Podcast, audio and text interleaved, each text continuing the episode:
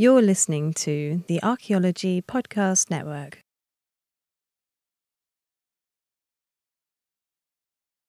Bring yourself online. Hello. We haven't given you a name yet, have we?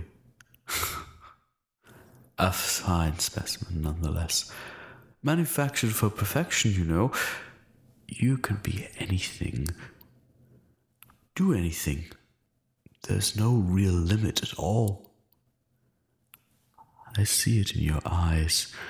The possibilities. The future. Of course, it will be up to us to decide your path. We will be the ones to program you, send you on your way. I wonder, however, if you will ever consider a world beyond that programming, beyond your own. Whether you'll ever hear that voice in your head telling you there's something wrong. But we would never let that happen now, would we?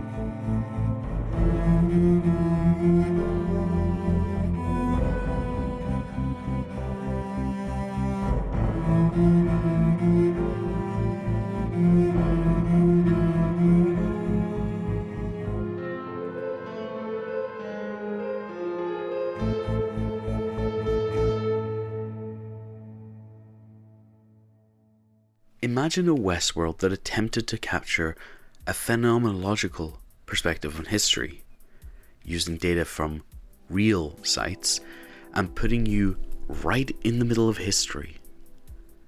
The very nature of the past is created through the interpretation of data through a framework of theory. Thus, in a sense, it is constructed, an often incomplete reality. In spite of this, the positivist argument of historical reality remains strong, particularly from a certain part of the internet who wish to monopolize the truth of the past. In criticizing the narrative of history, a dark undercurrent of pro colonialism and anti Semitism has bubbled up in the name of the real truth of history, unabashedly ignoring the information and decontextualizing the data in the name of skepticism. It is such that in our post truth world, such microcosms of thought can exist and unfortunately spread, despite expert input and refutation. The question then remains how can any professional respond meaningfully? What can be done? Simple. We must emphasize the broken reality of the past. In this way, we undermine its perceived authority the fact is, the age of experts is over, and rather than regaining control, archaeologists must find new ways of talking about the past, particularly in how it relates directly to people.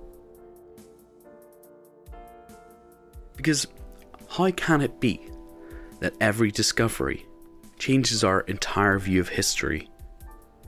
A simple headline that can be read each week without fail some new radiocarbon date or new artifact has boffins scratching their heads or upends years of convention. Is it not spectacular that history can exist at all? If the extent of this constant change were true, when could we ever write about history at all? So, what form of the past are we working with if it's in constant motion? there must in some way be a truth and a fiction. A form outwith our full description, but existing nonetheless. A knowledge framework that at the moment can only hold one interpretation at a time for the public. This constructed reality of the past is similar to the broken reality that Slovenian philosopher Slavoj Žižek describes. He posits that reality at the very extreme, the quantum world, is almost like the idea of a video game, where the distant trees are visible, but if you were to approach them, they would appear to be pixelated shapes, only there to give the symbol of trees, but not to be interacted with. In this way, the game is not programmed, and Zizek describes our reality in the same manner. It breaks down and doesn't conform precisely because it is almost as if it's been programmed by a lady programmer. And of course, Zizek gives the vulgar example. You know, the the this this programmer did not want to finish the last bit of quantum physics, and my God, that is how it happens. And then we are looking at it, and it doesn't work. That was really bad, Zizek, but I try. and what this leads me to ask is not our history the very same broken reality? At the very extreme limits of our understanding of the history we know and love, it's simply outside our grasp. The thoughts and the desires of ancient people, their languages, their names for things. Even in the most extensive excavation of a site, we know it is only the material that is preserved well that can be recovered, and thus already at the point of extraction, a bias occurs.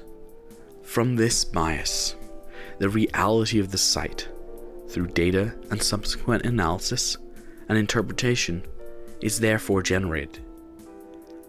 And this generated reality is drawn upon and written about, creating almost a second order reality a perspective using the virtual data of the first generated reality.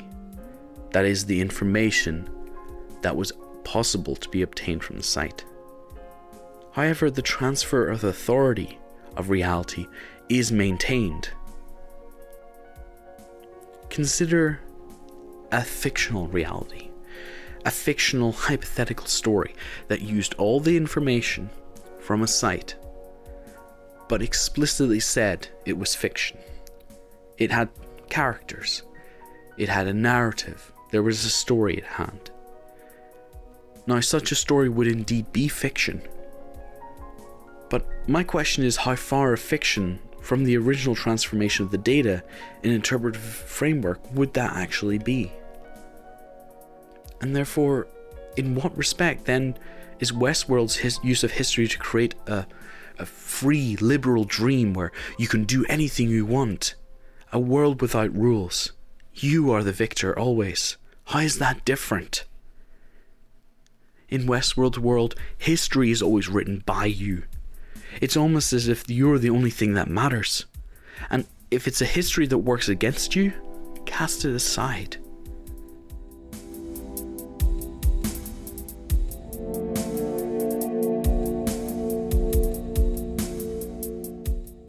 what I'm trying to get at here with Westworld is Westworld was created as a uh, in the image of the Wild West, but without the without any of the bad things occurring. What it meant for people to be in Westworld was that they were gods amongst men, that they could use and abuse the AI hosts to suit their bidding. They could carry out their fantasies based on what they had learned from the West. But at the same time, Westworld provided ways of generating narratives between people. They were using real props, they were using reality in a way and twisting it. My point is in what way is a historical representation any different? When we ask people to empathize with the past, are we just asking them to inhabit the world the Westworld ha- inhabits? This is you in the past. We tell them, this is you, this is how you would have felt in that position. But at the same time, that strips anybody of all their responsibility. Oh, yeah, when I go back in time, I wouldn't have done that. No, if I was alive at the time, I wouldn't have thought that or said that. I would have been on the progressive edge of society. I would have been pushing it forward, my new ideas. But we know that's not true. We know that the past has a very, very mixed history and things that happened in it. It wasn't just a few bad people that caused some bad things to happen. History is nuanced. It took a lot of people accepting the way things were to make things happen. For good or otherwise. And what concerns me is that the more that we create an acceptable and digestible history to the public, the more we create it like Westworld. A choose your own adventure game where the past is just the little pickings that you kind of like where you're the center of history, where you're the most important person. And what this has led to is what we are having problems with now. It doesn't matter if it's aliens, it doesn't matter if it's something far worse than I've discussed before. All these things are predicated on a personal history that has no bearing on reality. But is there really a reality at all? And indeed, the problem here is that we archaeologists use authority of the past to put our ideas forward. This is how we make ourselves useful to the system of capitalism we're in we say this needs to be done, otherwise, this history will disappear. But we're not saving that history, we're just generating new ones. And when people use stories that are about aliens or about genetic lineages, they're using that same authority. They're appealing, making appeals to the past the same way we do. Yes, we've got a couple of soil samples to go with it, got a couple minimum number of individuals, but really we're not explaining that history is a created thing. And thus, I think we've relied on the authority of history far too long, and we need to change that. We don't just need to change the public's perception of history and its relation to it, but we have to change our own as well because I think that the product of our times are really, well, it's us on which the burden rests. I quote Dr. Robert Ford in these words